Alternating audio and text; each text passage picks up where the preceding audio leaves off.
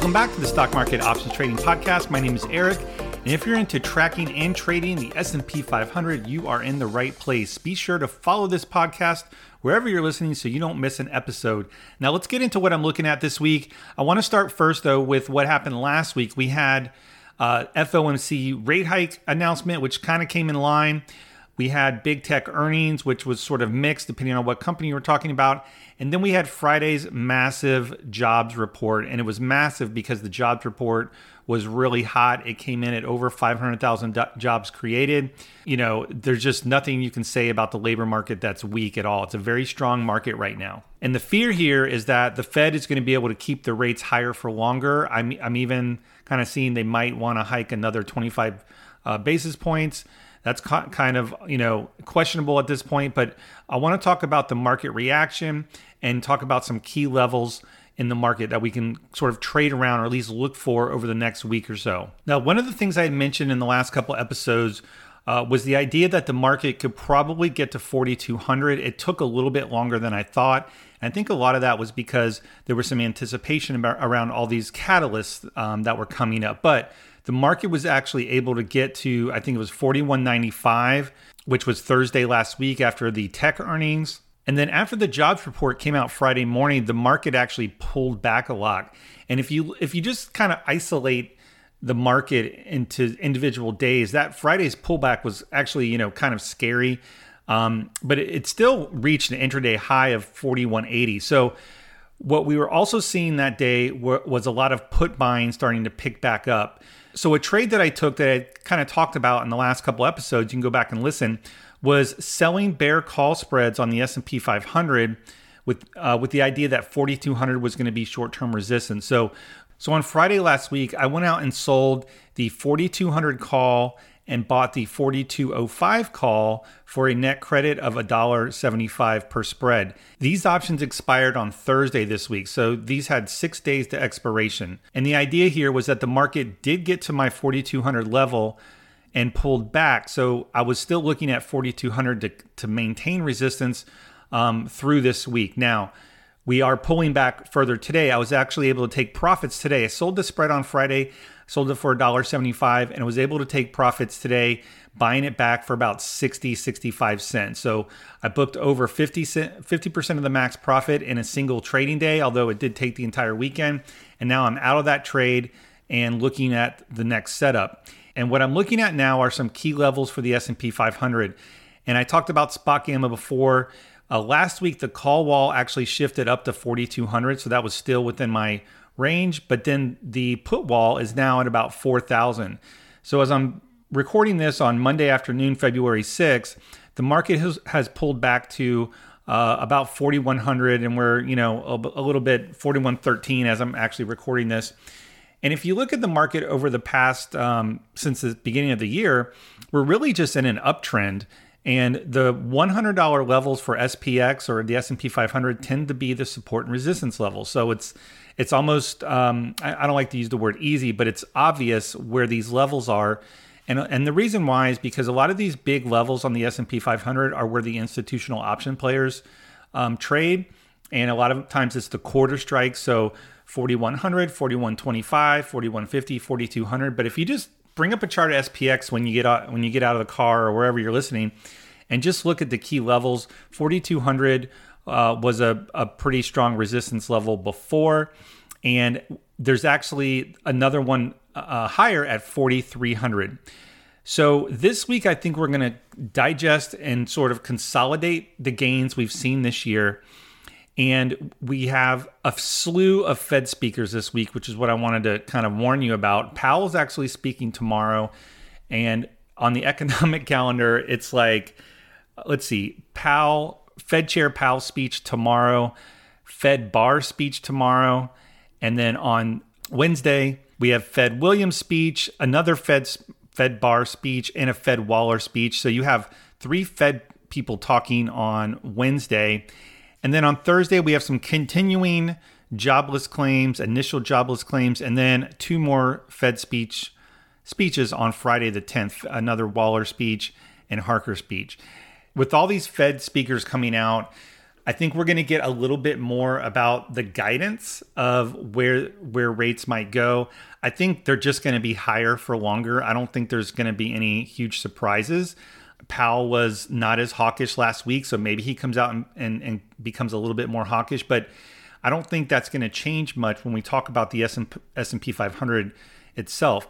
I do think that we are in the middle of the range. We're trading at 41 uh, 12 right now. And I think we can play off the levels of 4,200 on the upside and 4,000 on the on the downside. The next real big report that's probably going to matter is going to be the CPI report, which I believe is on the 14th. Yeah, Tuesday the 14th. We have a core inflation year over year, and we have a CPI. So at this point, the market is likely to just kind of consolidate. So what I'm looking to do is if the market does pull back down to 4,100 or maybe even dips below. I think it actually dipped below this morning. We got to a low of 40.90. We did find some support, but I'm looking to sell put credit spreads up until that day, February 14th. So as you know, as of today, Monday, that might be seven days expiration. I definitely don't want to be holding through that CPI report, um, but I do think that we could probably stay elevated and hold these levels. So I'm really looking for mean reversion any kind of movement away from 4100 to the upside, I might want to sell call spreads above or any movement to the downside, sell put spreads below, below and kind of contain the market. I thought about an iron condor here, but when you get to being 80 points away on either side, I don't think the risk reward is there in case another move happens. But as of right now, that's kind of what I'm looking at from a range for the market. Now, I want to talk a little bit about what I'm seeing in the options market for stocks. I think it's important to note that when you're looking at options analysis or options flow, the options flow in stocks needs to be interpreted differently than the options flow in let's say the S&P 500 or the Nasdaq. And the reason why is that there is more speculation with stocks when you're buying puts and calls. And in the indexes like a, let's say a SPY, you're going to get people buying put options simply just to hedge their portfolio as sort of a general hedge for stocks that they own. And so when you look at options flow and you see put buying happen in, in SPY, that doesn't necessarily mean the market's going to go down as much as it would mean if you saw a ton of put buying in Apple, you know, that might be a little bit more serious for that underlying. So one of the tools I use breaks this out. When you look at the options market, it breaks it out by expiration, and most of them are on Fridays because um, a lot of these stocks have weekly options that expire on Friday. And when I look at the February 10th expiration, actually going out the next two weeks, all the way to February February 17th, there's still a, a, a, ton of put options that have been purchased, and the put premiums have are definitely dominating the call premium. However, today I'm actually seeing a lot of call buying, but I'm not seeing puts being sold. I'm actually puts continue to be bought. My interpretation of this is that the market is still hedging itself for some of these events, such as a CPI next week. I'm not seeing a lot of put selling like I was last week, but there is some put selling going out some, some further expirations. But from a short term perspective, both calls and puts are being bought. And the reason, you know, I like to look at this is because when you when a bunch of people are buying puts, the seller of those puts are going to be the market makers. So what they have to do is hedge that put position. So if you buy a put, you are now short delta and the market maker is now long delta. So the market maker if they sold you that put, in essence, they have to short something to keep delta neutral because they're just trying to make the money off the commission. They're not trying to take a stance on the market. So when you have all these puts that have been bought, the, the dealers have to essentially be short a certain amount. And once you see the put selling start to happen, you know, maybe people are closing their puts or maybe the call premiums dominate and, you know, and investors are selling their puts, whatever the reason doesn't matter. But then what happens is the dealers can, can then lessen, lighten up on their shorts and actually go long. And so it's important to me to kind of watch this for the stocks because the stocks are what make up the S&P 500. Even though I'm trading the S&P 500, a lot of the constituents like the Apples, the Googles, the Microsoft, all these big name heavy weighted stocks, if people are lightening up on the put options, that means the market makers can lighten up on their downside hedges, which in turn can cause you know um, a, a rally or a tailwind for stocks. So as of right now, puts are still dominating, and I think what we're seeing with both calls and puts being bought essentially over the next over the next couple expirations, you're essentially in that range bound market. So that's that's sort of a contributing factor to the range bound idea. And you know, it kind of makes sense. We've had this huge run up off of January and we've gotten to 4200.